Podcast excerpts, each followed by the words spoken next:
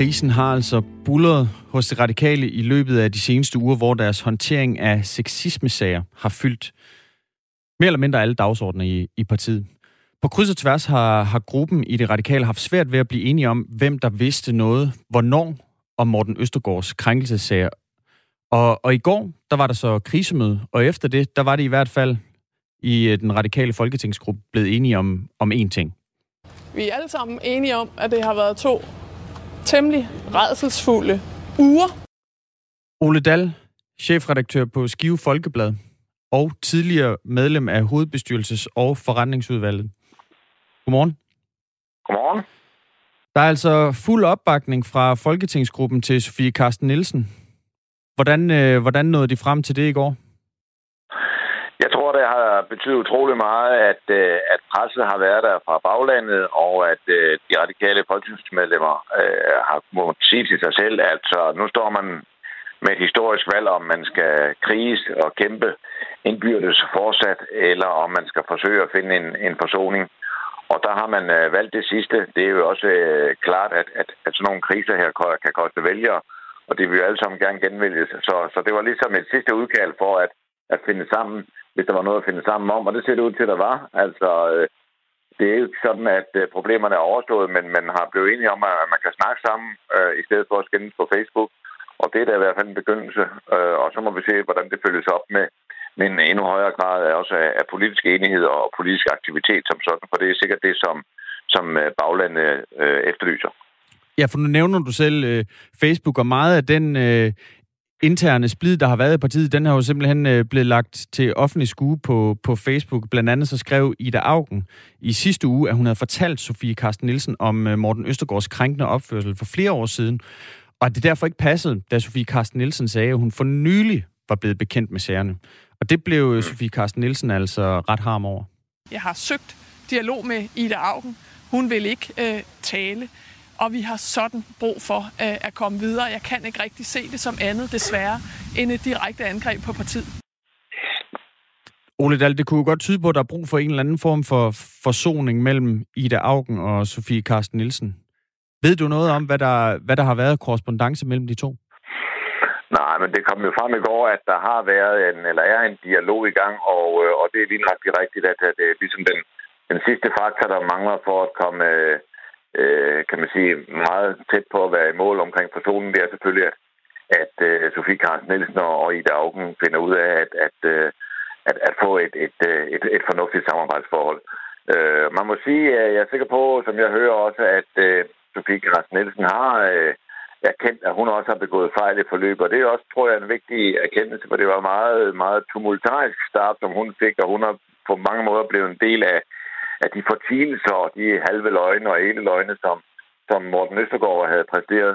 Øh, og der var behov for, tror jeg, at hun også erkendte, at, øh, at det har ikke været øh, en fantastisk øh, start i forhold til troværdighed, som hun har fået. Så, så på, på mange måder tror jeg egentlig, at, at de fik visket noget tavle rent i, i går, og i hvert fald fik lagt grundlaget for, for en ny start. Hvad for en fremtid er der for Ida Augen i Radikale Venstre?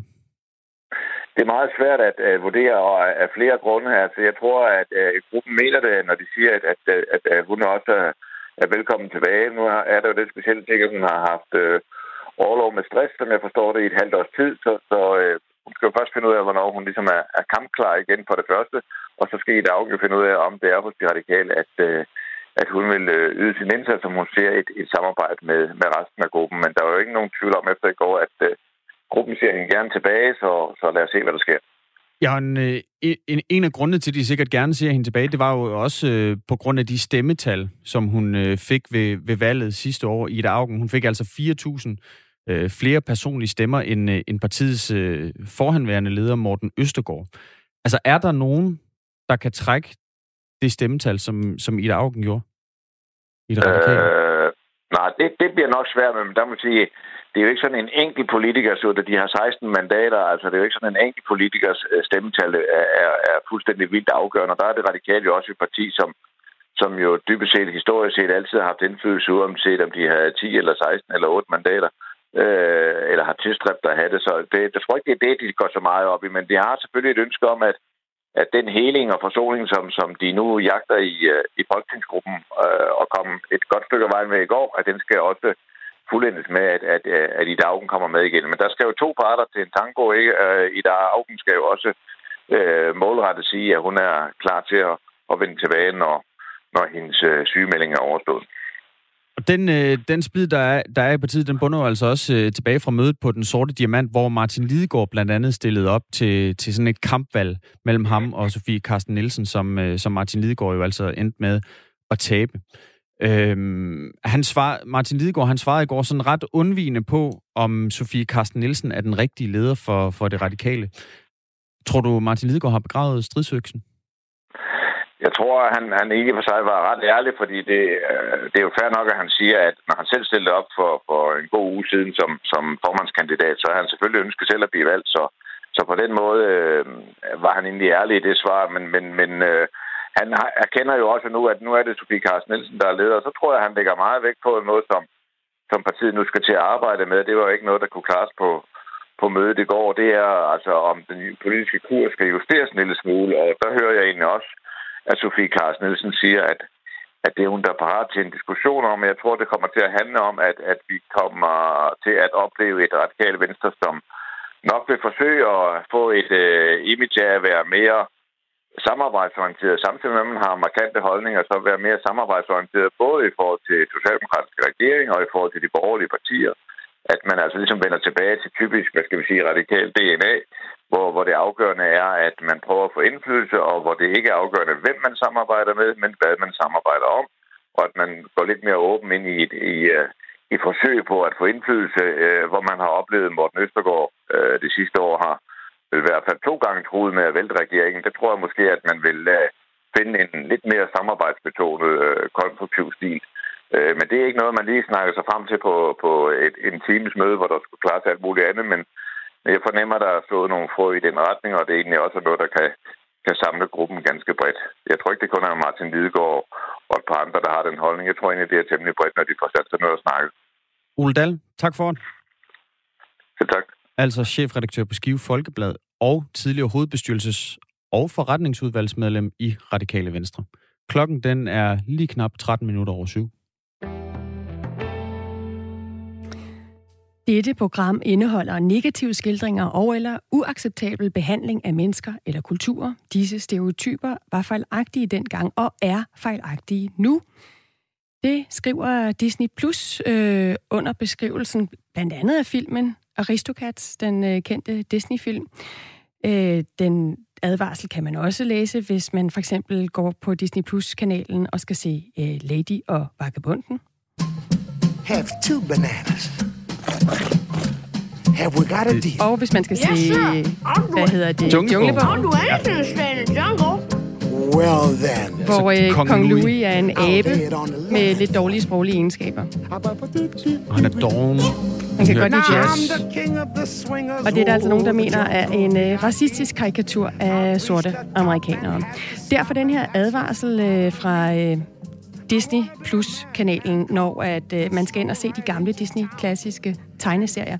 Og det er der en del øh, af, af jer, der lytter med her på Radio 4 Morgen, der har reageret på. Øh, blandt andet Mads, der skriver... Øh, og her må vi lære vores børn, at der er noget, der simpelthen hedder fortiden. Mig bekendt er stereotyper jo umuligt at undvære. Aristokat skulle, have været, skulle vel have været 117 ens katte så. Og hvor var vi så henne? Det gælder jo rigtig mange klassikere. Jeg tvivler på, at jeg ville have fattet indholdet overhovedet som barn. Ligesom øh, at øh, disklamere, øh, skal jeg se, hvad der står her, og så videre, ikke bare var blevet forstået. Altså, jeg, jeg tror, det som Mads han skriver, det er, at, at bare det, at man har den her advarsel, altså vil det betyde noget for de børn, der ser det? Vil de forstå de her film anderledes? Men det er også mere, hvilket formål er det, advarslen skal tjene? Altså, det er jo det, det er primært det, jeg tænker, altså, hvem er det, som, som, som mener, at det her det rent faktisk er en øh, portrættering af afroamerikanere.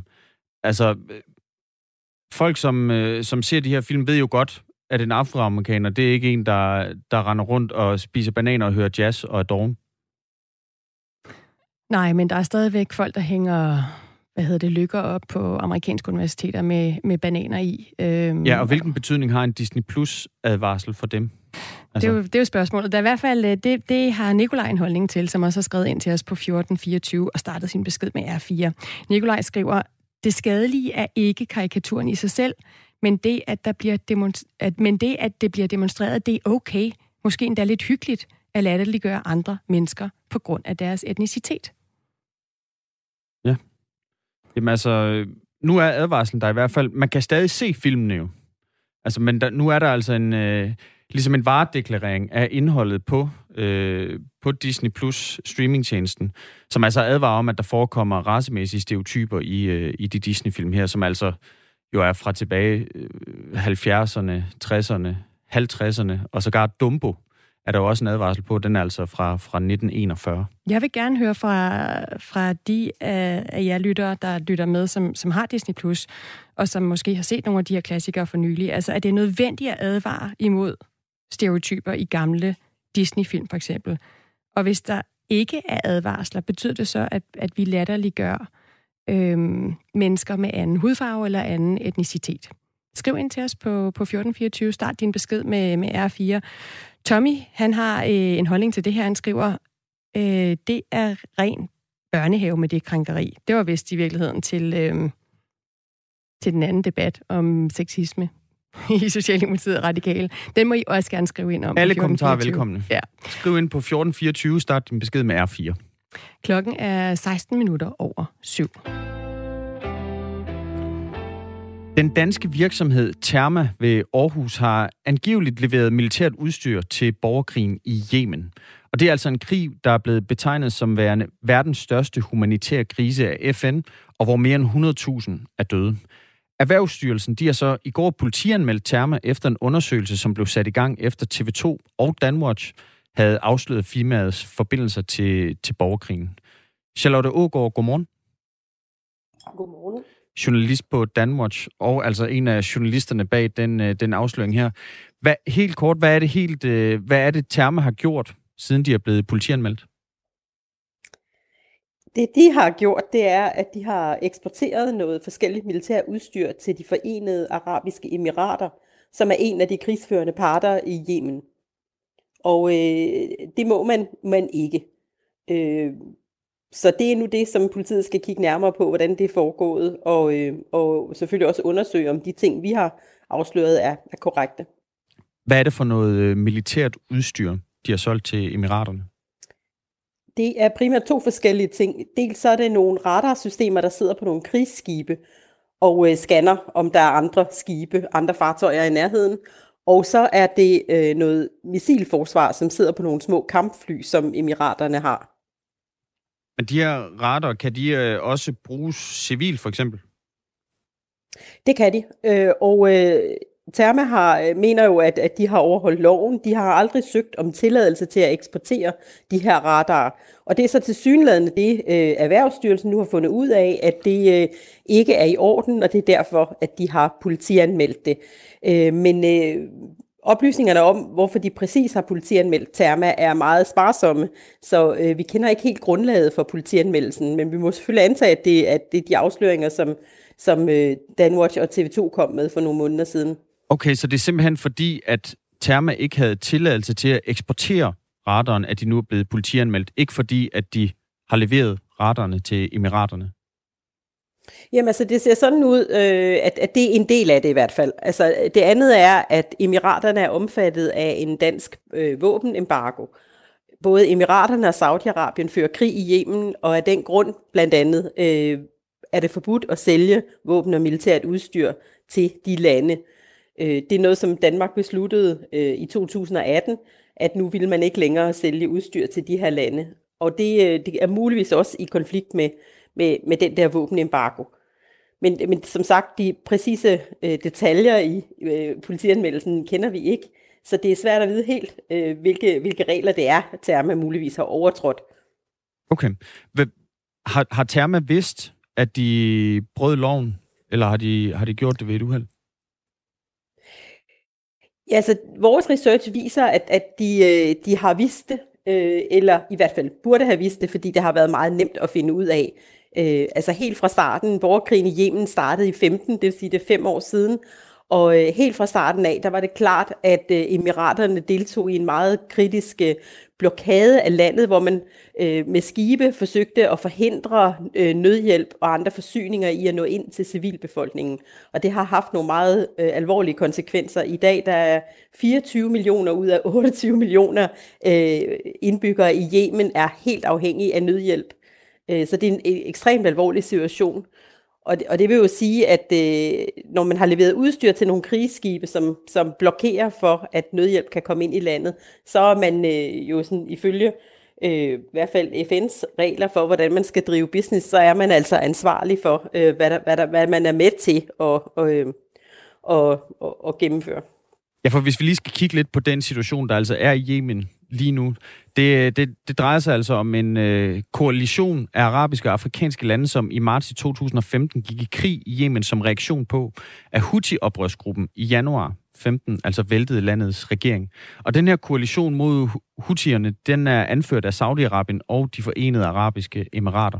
Altså mellem, man anslår, at mellem 100.000 og 230.000 mennesker er døde i kamphandlinger, eller som følge af krigen, altså mangel på, på nødhjælp osv. Og, og som du også netop nævnte, Charlotte Ågaard, altså journalist på Danmark, så er 80 procent af landets øh, indbyggere, de har akut brug for, for nødhjælp, altså 24 millioner ud af 28 millioner mennesker.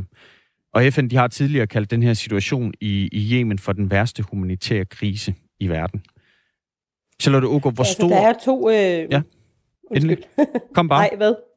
Nej, jeg siger bare, at der er, der er jo to ting, som, som Therma har leveret. De har også leveret missilforsvarssystemer til nogle bombefly, som bliver anvendt i Yemen. Og, øh, og det er jo et andet problem, det er, at civile mål bliver, bliver bombet i Yemen, og emiraterne bliver holdt ansvarlige for det øh, i forskellige FN-undersøgelser. Altså øh, for eksempel er det hospitaler, det går ud over, det kan være skoler, det kan være nødhjælpskonvoj og, og så videre. Så, så det er, øh, emiraterne er en meget aktiv del af den her krig, øh, som jo er en intern borgerkrig, hvor forskellige lande støtter forskellige parter i landet. Og øh, så, de, øh, så, de ja, har det, så der har helt sikkert været store ofre. Så de, de har leveret noget til et missilforsvarssystem. Kan, kan, det her, kan et missilforsvarssystem, kan det også bruges offensivt? Altså for... Nej, det kan det egentlig ikke. Nej, det kan det ikke. Altså, det, er, det sidder på flyene og beskytter dem, hvis de bliver angrebet fra jorden med et missil, for eksempel øh, fra oprørernes side. Men man kan jo ikke flyve ind over et, øh, et borgerkrigsramt land uden at være beskyttet. Så man kan sige, at systemerne gør, at, at, øh, at emiraterne har kunne bruge de her bombefly i Yemen. Øh, og øh, det, er jo, det er jo en del af det. Man er jo også ansvarlig for, at, at de kan holde sig på vingerne over en krig. Det er ikke kun, man er ikke kun ansvarlig, hvis man sælger bomber eller, eller offensiv øh, militært udstyr. Man kan også sige, at de der radarer, der sidder på skibene, øh, er jo heller ikke et våben som sådan. Øh, det, men det er noget, man kan jo ikke have et, et, et skib kan ikke fungere uden at have en radar. Øh, den er jo nødt til at, at fungere, så man kan se, hvilke fartøjer, der nærmer sig, især dem, som man har tænkt sig at stoppe, øh, og hvor man har tænkt sig at, at forhindre dem i at sejle ind til landet med, med forsyninger. Så det er jo en meget vital del af blokaden. Man kan ikke fungere som skib uden at have en radar.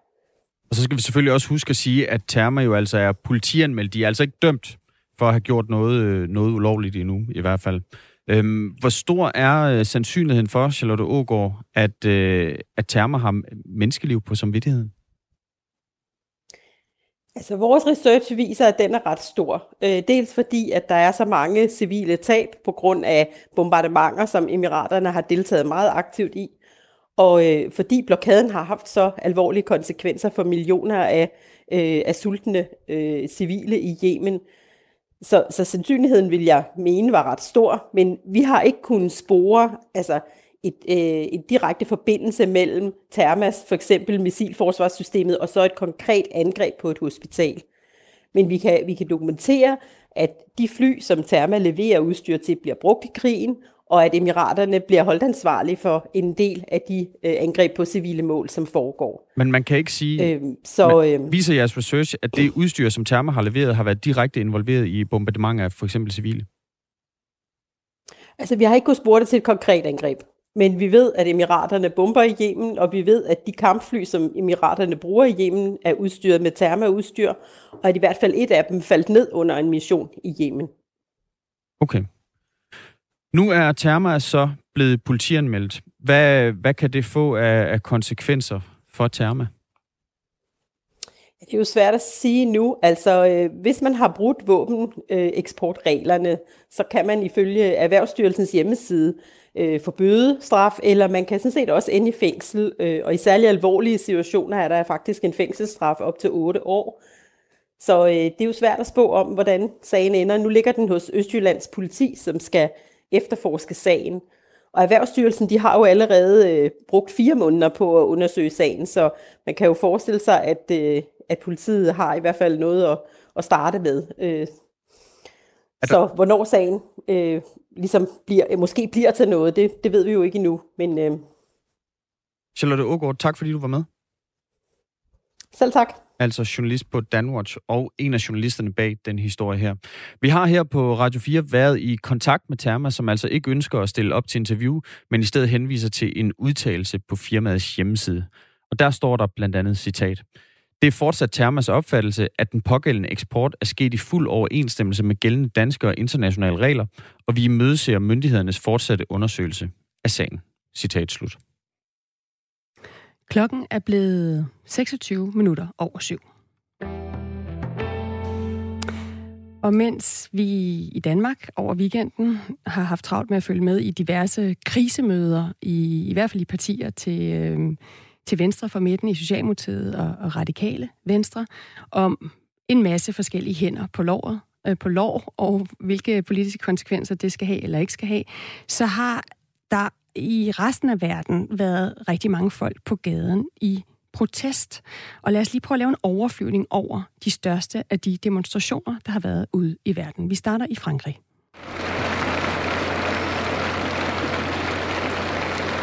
I Paris der samledes øh, tusindvis af, af mennesker søndag ved Place de la République i Paris, efter at den 47-årige lærer, folkeskolelærer Samuel Patty, fredag fik skåret halsen over af en 18-årig.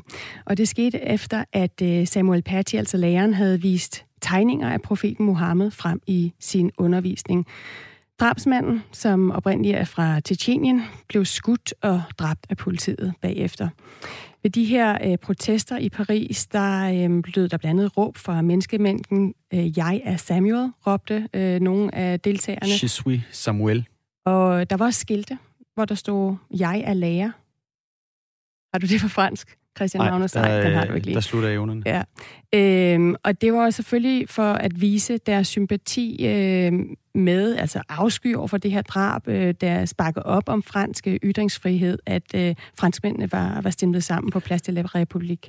Og den her tegning, som Samuel Paty, han altså havde, den havde han vist i forbindelse med undervisning om demokrati og ytringsfrihed. Og det var altså en tegning af, af profeten Mohammed, som havde været øh, publiceret i øh, satiremagasinet Charlie Hebdo, øh, som de fleste jo nok kender for blandt andet at være øh, altså livlig kritiker af diverse religioner.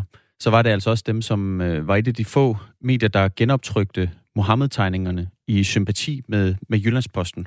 Og så blev der altså også for år siden begået et øh, terrorangreb, hvor adskillige mennesker mistede livet i, øh, i Paris. Altså et terrorangreb rettet mod Charlie Hebdo. Og den dræbte lærer, Samuel Paty, han blev efter han havde vist de her tegninger øh, i sin undervisning, troet på nettet. Øh, at det gjorde han af faren til en elev, der havde, op, der havde opfordret til mobilisering mod læreren. I alt der er 11 mennesker blevet anholdt efter fredagens drab, og flere af de anholdte de er slægtninge til den 18-årige gerningsmand. Fra Frankrig så flyver vi videre til øh, Thailand, hvor der også var øh, folk på gaden. Øh, endnu flere, 10.000 demonstranter. De trodsede myndighedernes forbud mod at demonstrere, øh, og de gik på gaden for fire dage i træk.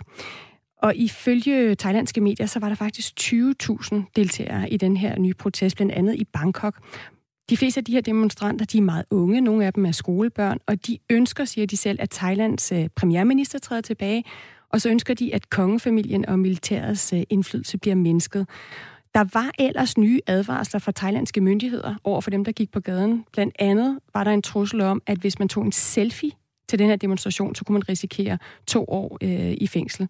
Men øh, det var ikke noget, der øh, betød, at øh, demonstranterne i søndags øh, lå være med at tage selfies. Det siger en BBC-journalist, der var til stede ved demonstrationen i Bangkok.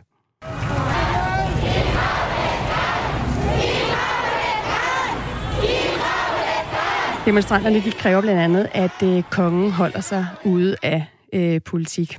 Og lige til sidst, øh, inden vi... Øh, nej, det, den tager vi på den anden side af nyhederne. Nu glemte jeg tiden igen. Nu er der nyheder med Signe Ribergaard Rasmussen.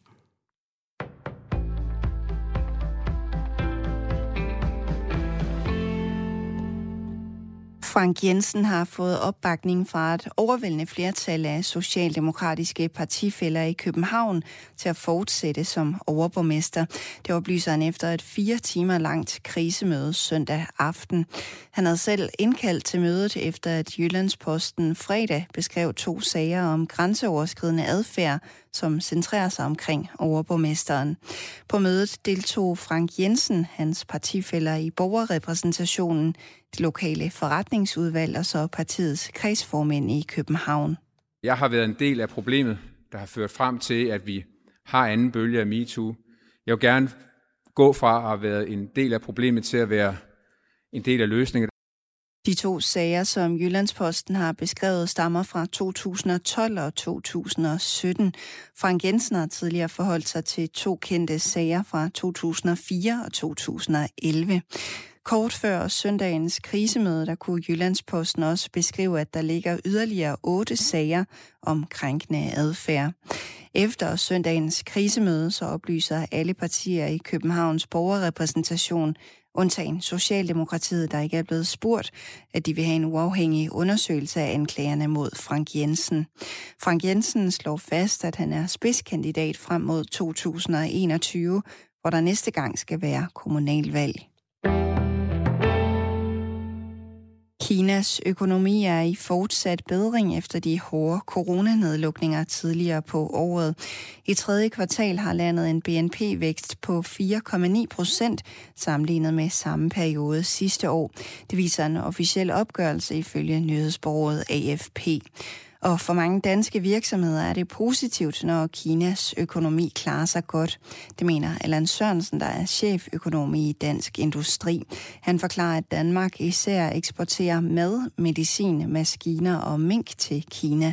Vores øh, eksport af kødprodukter til Kina er steget, øh, er blevet mere end fordoblet i, i 2020. Og det skyldes selvfølgelig ikke corona, men det skyldes, at kineserne har været ramt af afrikansk svinepest, øh, og derfor har de ikke selv kunne producere svinekød. Så, øh, så det har selvfølgelig givet en åbning for, for dansk øh, svineeksport. Cheføkonomen mener, at Kina over de næste mange år vil få stadig større betydning for dansk eksport. Kinesisk økonomi vokser jo i et tempo, vi ikke finder på, på andre eksportmarkeder, så, så Kina vil fylde mere og mere for dansk eksport øh, i årene, der kommer. Det er der, det er der ingen tvivl om. Kina er Danmarks 6. største eksportmarked og købte sidste år danske varer og tjenester for 70 milliarder kroner, oplyser Dansk Industri. Italiens regering giver landets borgmestre lov til at lukke offentlige pladser fra kl. 21 for at forhindre folk i at samles. Det er et af flere tiltag, der blev præsenteret søndag aften for at bremse den stigende coronasmitte. Spillehaller og lokale markeder skal lukke, og amatørsport bliver aflyst, meddeler premierminister Giuseppe Conte. I den kommende uge vil regeringen også overveje, at man skal lukke fitnesscentre og svømmehaller, tilføjer han. I går kunne Italien melde om 11.705 nye smittetilfælde i løbet af det seneste døgn, og det er altså ny rekord. Her til morgen og i formiddag får vi enkelte lokale byer, eller så får vi lidt eller nogen sol. Temperatur mellem 9 og 12 grader og svag til jævn vind omkring vest. Og her til morgen risiko for lokalt is eller rimglatte veje. Det var nyhederne på Radio 4. Jeg hedder Signe Ribergaard Rasmussen.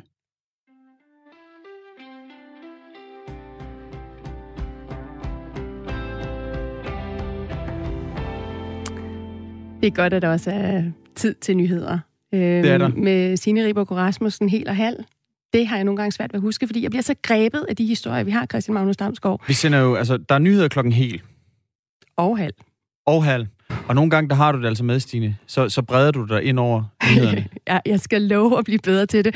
Men det er jo blandt andet fordi, at jeg synes, vi har nogle spændende historier på programmet. Øhm, jeg var i gang med at lave en overflyvning over alle de mennesker, der har været på gaden rundt om i verden. Og den overflyvning, den, øh, den styrte lidt ind i nogle nyheder, og nu flyver vi videre. Nu flyver vi lige videre. Vi skal lige nå til Hvide Rusland. Der er andre lande, vi ikke når, men vi skal lige nå et nedslag i Hvide Rusland, hvor der var demonstranter, der var på gaden igen for 10. søndag i træk. Øhm, og igen var der hundredvis, der blev anholdt. Og her der handler demonstrationerne jo om genvalget af præsident Lukashenko, som demonstranterne mener, det her valg, at det var præget af snyd. De demonstrerer også imod den brutalitet, som politiet og sikkerhedsstyrker har slået ned på demonstranterne øh, med. Hvide russisk politi har nemlig lov til blandt andet at bruge kampvåben, når de møder demonstranter på, på gaderne, hvis de finder det nødvendigt. Nyhedsbyrået Interfax øh, siger, at over 30.000 mennesker var på gaden i hovedstaden Minsk øh, her søndag. Og ifølge nyhedsbyrået, så var der høje brag, der lyder som chokgranater tæt på demonstrationen.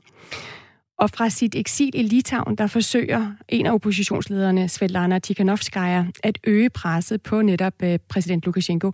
Hun har udstedt et ultimatum, og det lyder sådan her, at han skal gå af, altså præsident Lukashenko, inden den 25. oktober, eller han vil stå over for lammende strejker i hele landet og flere protester. Det er spændende at se, øh, hvor det ender. Jeg ved, at øh, i oppositionskredse i Hviderusland, der kalder man jo Alexander Lukashenko for Sasha 3%, som betyder altså Sasha 3% eller Alexander 3%. Og de her 3%, det henviser til den seneste uafhængige meningsmåling, som blev foretaget.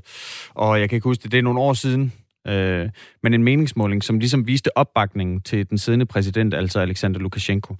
Og der, øh, der viste den her meningsmåling, at opbakningen var lå mellem 3 og, og 6 procent. Og det stemmer så ikke helt overens med, at han skulle have fået over 80 procent til øh, det seneste præsidentvalg. Nogen tager fejl i hvert fald.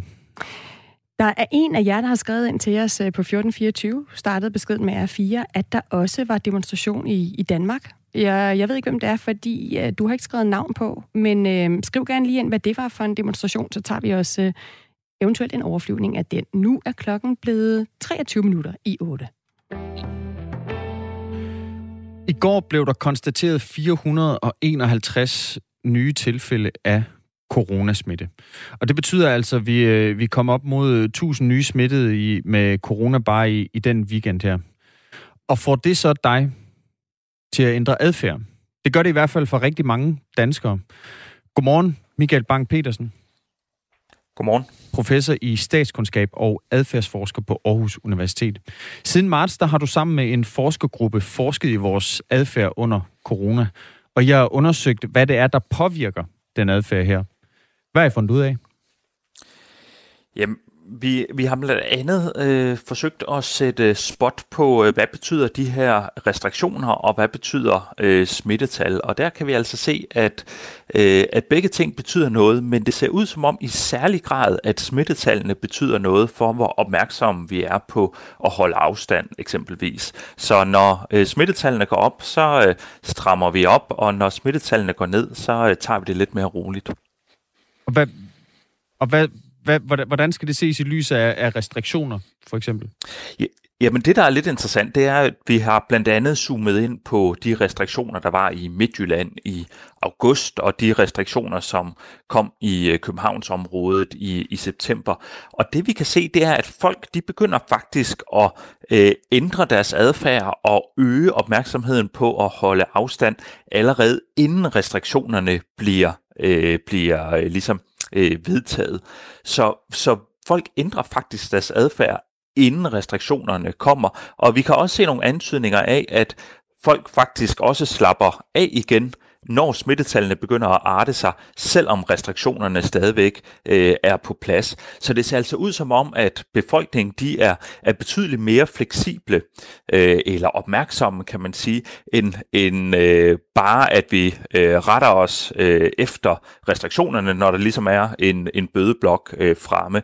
Vi hanker også op i os selv, når vi selv kan se, at det er ved at gå galt. Så, så vi regulerer vores adfærd, når der er stigende smittetal? Og så regulerer vi ikke så meget vores adfærd, når der bliver indført nye restriktioner?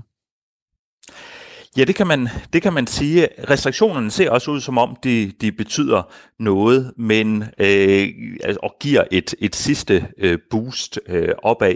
Men, men i bund og grund, så øh, betyder smittetallene rigtig meget. Og det, der også er lidt interessant, det er, at det ser ud som om det særligt er de nationale smittetal. Så øh, da smitten bullerede afsted i Midtjylland i øh, august, jamen så begyndte øh, danskere alle mulige andre steder i landet altså også at holde mere afstand. Så det er øh, i høj grad, hvad der ligesom sker på landsplan. Og det betyder nok også, at noget af det, der driver det her frem, det er, øh, er ikke bare, at vi alle sammen sidder og følger øh, smittetallene på øh, nyhedshjemmesider osv., men også den kommunikation, der er øh, udenomkring, at når biologerne kommer frem med bekymrede øh, miner og siger, nu går det lidt den forkerte vej, eller Magnus Heunicke laver et Facebook-opslag om, at han er bekymret, jamen de, den kommunikation, der er omkring smittetallene alle mulige steder fra, har øh, en, en effekt, ser det øh, ud til. Og det er jo i bund og grund en positiv øh, nyhed, at øh, myndighederne også kan udvise lederskab igennem kommunikation, at de netop ikke bare behøver at gøre det igennem øh, restriktioner og bødeblokke og hvad det ellers kan være. Og hvad kan vi så bruge, øh, bruge den viden til? Jamen, man kan netop bruge den til at sige, det her det betyder, at vi som myndigheder også kan bruge mere øh, bløde lederskabsmidler, øh, at vi har en befolkning, der rent faktisk gerne vil og er i stand til at ændre adfærd øh, af sig selv øh, som man netop kan appellere øh, til den sunde fornuft, øh, snarere end at man nødvendigvis altid skal lave nogle meget, meget hårde restriktioner. Og det betyder jo blandt andet, at vi måske kan komme igennem krisen øh, med lidt større optimisme øh, i bero, end, end hvis vi skulle udsættes for nogle øh, meget strenge restriktioner. Michael Bang-Petersen, altså professor i statskundskab ved Aarhus Universitet. Jeres forskning den, den har også vist, at øh, omkring 9% af danskerne faktisk ikke overholder de restriktioner, altså coronarestriktioner. Og det, det er heldigvis et, øh, et ret lille tal sammenlignet med, med andre lande. I Frankrig der er det omkring hver tredje, som ikke overholder coronarestriktionen. Øhm, hvad kan vi øh, bruge den, den viden her, som du har, har tilegnet dig i den her scene? Jamen, det, det som uh, tallene viser, det er, er faktisk ikke uh, antallet eller andelen af folk, som ikke kan overholde, men folk, som ikke kan holde dem ud uh, længere. Og uh, det viser måske meget godt det her med, at... Det er en ret stor forskel, kan man sige. Ja, det, det er det. Øhm, men, men også et, et vigtigt tal, det her at sige, jamen, hvor mange kan øh, holde ud og leve under de her restriktioner. Og der kan vi se, at, at vi danskere, vi er altså ikke helt møre endnu, hvor at metaltrætheden i højere grad har sat sig ind i, øh, i Frankrig. Og jeg tænker, det her det er et ret vigtigt øh, tal for øh, myndigheder rundt omkring at sige, jamen, kan vores befolkninger rent faktisk holde ud øh, til at leve under det regime, vi har etableret, eller bliver vi nødt til at finde på andre måder og, øhm, og komme igennem krisen på. Og der ser det jo altså ud som om, at, at vi danskere har fundet et niveau, som de fleste øh, kan leve under. Og der er jo faktisk ikke så mange, der ved, hvad, hvad øhm, de tilsigtede øhm, Nej, ved du hvad, jeg, jeg prøver lige igen, Michael Bang-Petersen. Uh, nu skal vi se her. Altså, en af de mest øh, udskældte restriktioner uh, lige nu, det er jo den her lukketidsrestriktion for, for bar og restauranter osv. kl. 22. Ved vi noget om, hvor meget sådan en restriktion, den påvirker vores adfærd? Det, det gør vi ikke. Øh, det ved vi ikke specielt meget om, og det er fordi, det er ekstremt øh, svært at, øh, at undersøge som, øh, som forsker de der meget øh, snævre øh, restriktioner. Man kan sige, at det vi gør, det er, at vi, vi spørger folk sådan om deres generelle opmærksomhed på at holde afstand og spritte hænder, og hvor mange kontakter de har osv. Øhm, og det er ligesom noget, vi kan følge igennem hele øh, krisen. Øh, så, så derfor, så når der så kommer sådan helt målrettede restriktioner med, at nu lukker barnet kl. 22, så er det svært for os forskere at gå ind og, og, øh, og ligesom undersøge, jamen hvad gjorde folk før den restriktion, og hvad gør folk efter den restriktion. Men der er formentlig folk, der øh, ved det. Jeg, jeg kunne forestille mig, at øh, Horesta og deres medlemmer, de har en, en ret god fornemmelse for, hvad, øh, hvad var deres omsætning før, øh, før den restriktion, og hvad er den efter. Men det er, jo, det er jo sådan, man kan sige, de økonomiske konsekvenser for, for Horesta og deres øh, medlemmer, som jo er barer og caféejere og så videre. Men hvad, hvad, med, hvad med den indflydelse, det har på mennesker? Ved, er det noget, I, I vil undersøge, altså de konkrete restriktioners påvirkning af, af, af menneskene, altså danskerne? Indtil videre, så er det, vi forsøger at kigge på, det er, er restriktioner som samlede pakker, altså hvor at myndighederne går ind i Midtjylland eller går ind i Københavns kommunerne og kommer med en pakke af, øh, af restriktioner. Og, det er, og, og vi kommer nok ikke til at kunne helt sætte finger på, hvad betyder lige præcis denne her med, øh, at barnet skal lukke kl. 22. Det, det kan vi nok ikke få pillet fra hinanden øh, i de data, som, som vi har, selvom det er interessant at prøve at se, jamen, hvad er det, øh, det ene gør frem for øh, det andet. Så er der jo øh, Statens Serum Institut og Niels Bohr Instituttet arbejder med nogle øh, forskellige modeller, hvor at man kan sådan simulere det, sige hvad er det man tror det har af, øh, af effekt ved at skabe sådan nogle små kunstige øh, modeller for det danske samfund. Øh, men, men det at gå ind og, og efterfølgende så at dokumentere, at det var det her effekten er, det, det bliver ret svært. Michael Bank-Petersen, tak fordi du var med. Velkommen. Altså adfærdsforsker på Aarhus Universitet og professor i statskundskab og forsker altså i coronapandemien. Øh, restriktionerne, som er blevet indført her under coronapandemien, og øh, hvordan de blandt andet kan eller ikke kan påvirke danskernes adfærd. Hvad betyder mest for dig, Christian Magnus? Øh, at der er restriktioner, eller at du får at vide, nu er smittetallet højt? Mm, der tror jeg, jeg tilhører flertallet, der nok øh, ja. mest, øh, mest forholder mig til, til smittetallet. Altså, når det går op, så er man lige lidt mere ops, når man går, går ud i friheden. Jeg har det helt på samme måde. Ja. Klokken er blevet øh, 13 minutter i 8. Og der er rigtig mange af jer, der lytter med, der har skrevet ind om det her med, at Disney Plus nu har en advarsel på mange af de gamle Disney-tegnefilm. For eksempel Ristokat, øh, når det gælder Junglebogen, når det gælder hvad var det ellers for en, vi talte Så var om? der Lady og Vagabunden. Lady og Vagabunden. Og advarslen gælder altså, at der er stereotyper i de her film, som man mener var forkerte dengang, og er forkerte nu. Det er det, man kan læse, hvis man går ind på Disney Plus og skal sætte sig og se uh, en film med sit barn eller sit barnebarn. Eller selv. Eller selv. ja. ja. Gør du det? det jeg, jeg elsker Disney-film. Ja. Ja. ja. Men øh, og vi har jo så spurgt øh, jer, der lytter med, om altså, de her advarsler betyder noget for, for jer. Jeg kunne også godt tænke mig at høre om, om altså, hvis man sætter sig og ser en film med sit barn eller barnebarn, altså forklarer man så lige, hvad det er, de betyder, den her advarsel, inden man ser øh, filmen. Øhm, og nu skal vi se her, der er mange, der har skrevet ind. Blandt andet øh, Michael Jørgensen, der skriver, kan man overhovedet lave karikatur af andet end hvide mennesker, uden at det vil blive tolket som racisme af rettroende tosser? Godmorgen, Michael Jørgensen fra Himmerland. Godmorgen. Så er der en, der skriver ind, at øh, advarslerne på Disney Plus, det handler vel ikke egentlig om at advare seerne. Det er kun et spørgsmål om, at Disney skal have deres ryg fri for eventuelle repræsalier? Spørgsmålstegn. Og det, der måske menes her, det er jo, at de her film, de stadig er at finde på tjenesten. Altså, det rigtige opgør med racemæssige stereotyper, er det at fjerne videoerne, eller er det bare at gøre opmærksom på dem, inden filmen starter, så man ligesom kan se film med de kaldte briller på? Daniel har svaret på det her spørgsmål, om det gør en forskel for ham. Han siger, godmorgen, har, jeg har Disney Plus, og jeg bruger det flittigt. Har set en enkelt film med en advarsel, for mig gør det ingen forskel, men der er jo også folk, der går i spåner over statuer og gammel litteratur, for eksempel Astrid Lindgrens klassikere. Så jeg tror bare, at Disney har taget konsekvensen af tiden og deklareret filmene, så man ikke kan beskylde dem for at være racistiske og lignende. Muligvis, hvad der ligesom er motivationen, det ved vi jo faktisk også godt, fordi Disney har jo øh, forklaret, hvorfor de ligesom har valgt at sætte det her, de her advarsler på filmene. øh, inden de altså starter.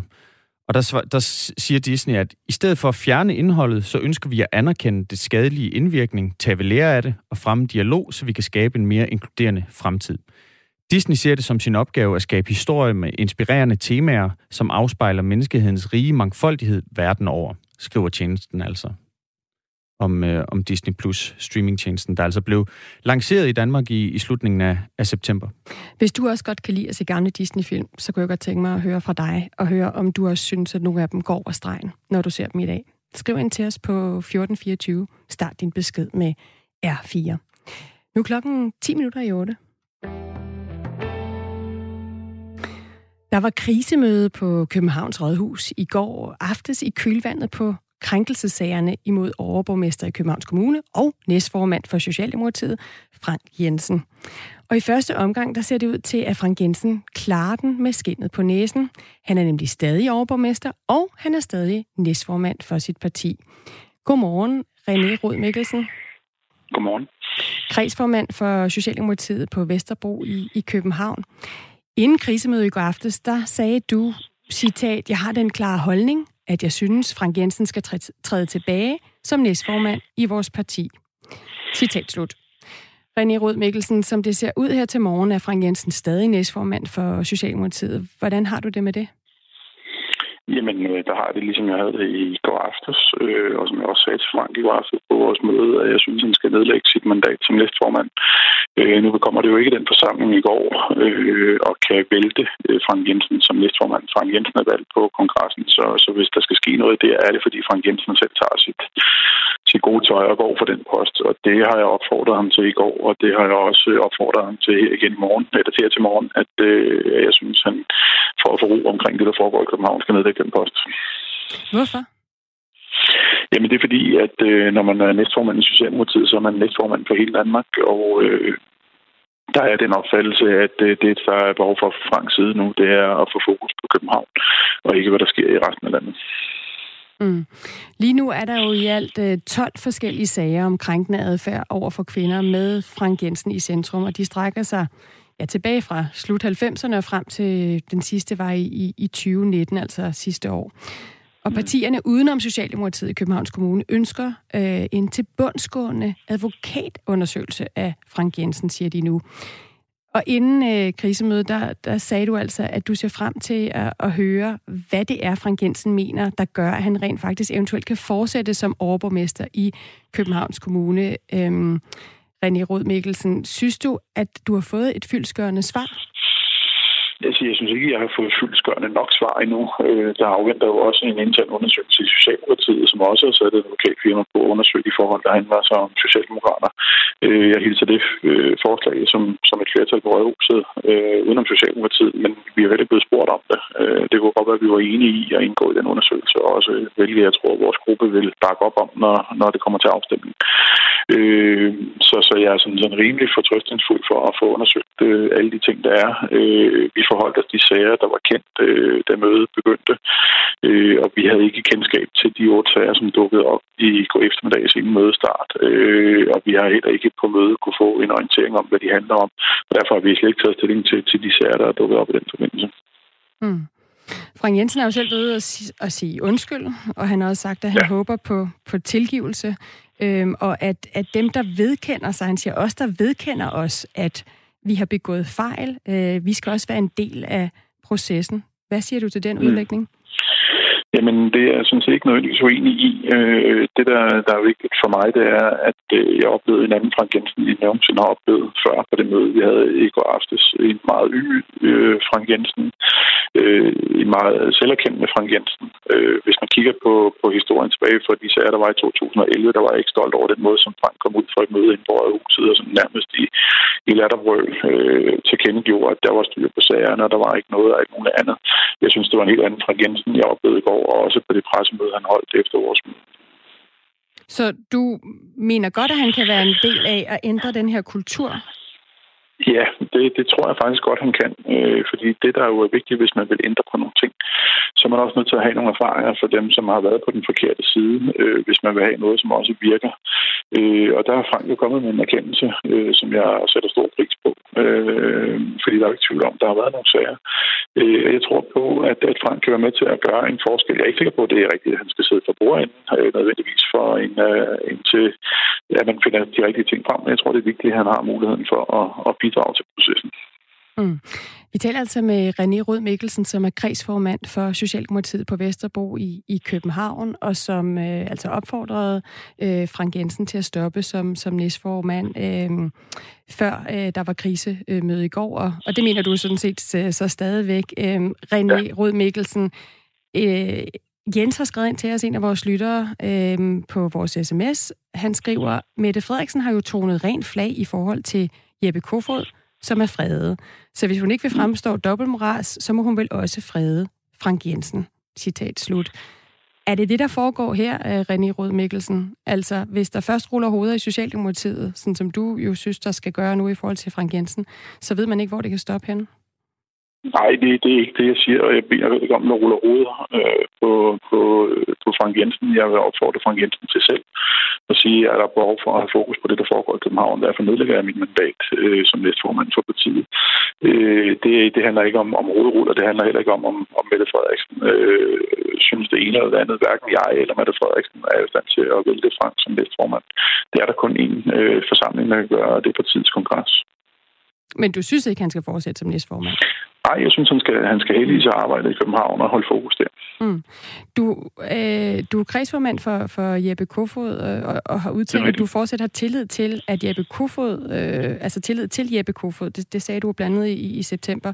Hvad er forskellen på de her to tilfælde med, med Jeppe Kofod og Frank Jensen?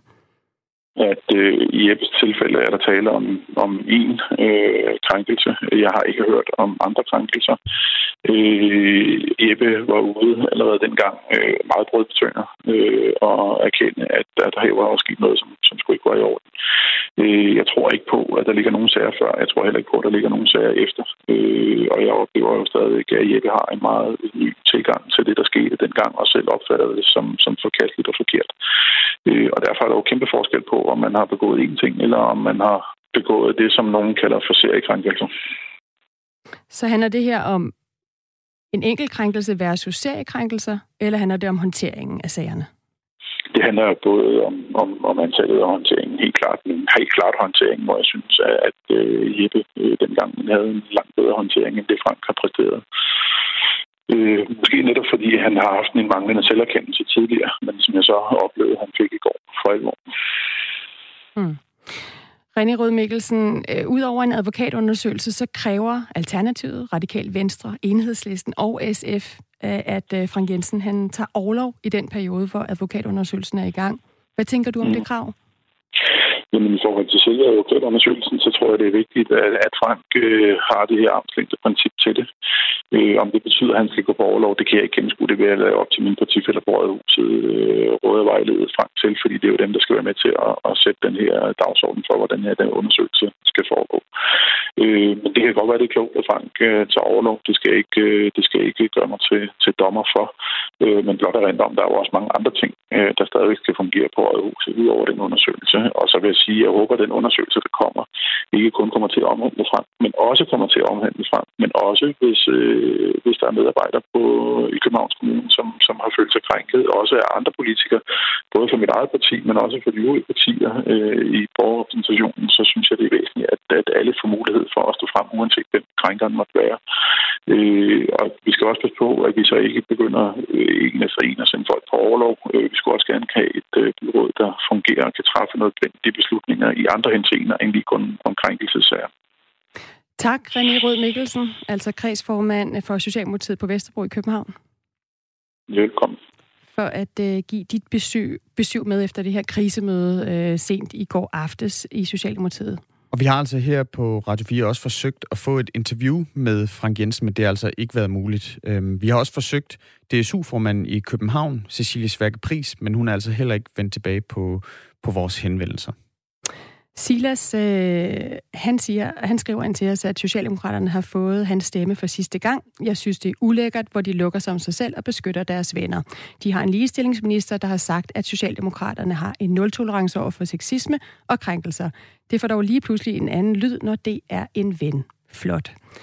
Det skriver Silas altså ind til os på, på 1424. Øhm, og det kan du også gøre. Start din besked med, med R4, så kan du stemple ind i den her debat, både om sexisme, hvilke konsekvenser det skal have, og vi fortsætter også debatten om øh, det her med Disney Plus-kanalen, hvor man lige pludselig nu skal have advarsler, hvis man skal se gamle Disney-film, om øh, de stereotyper, der kunne være i de her Disney-film. Nu er klokken blevet 8.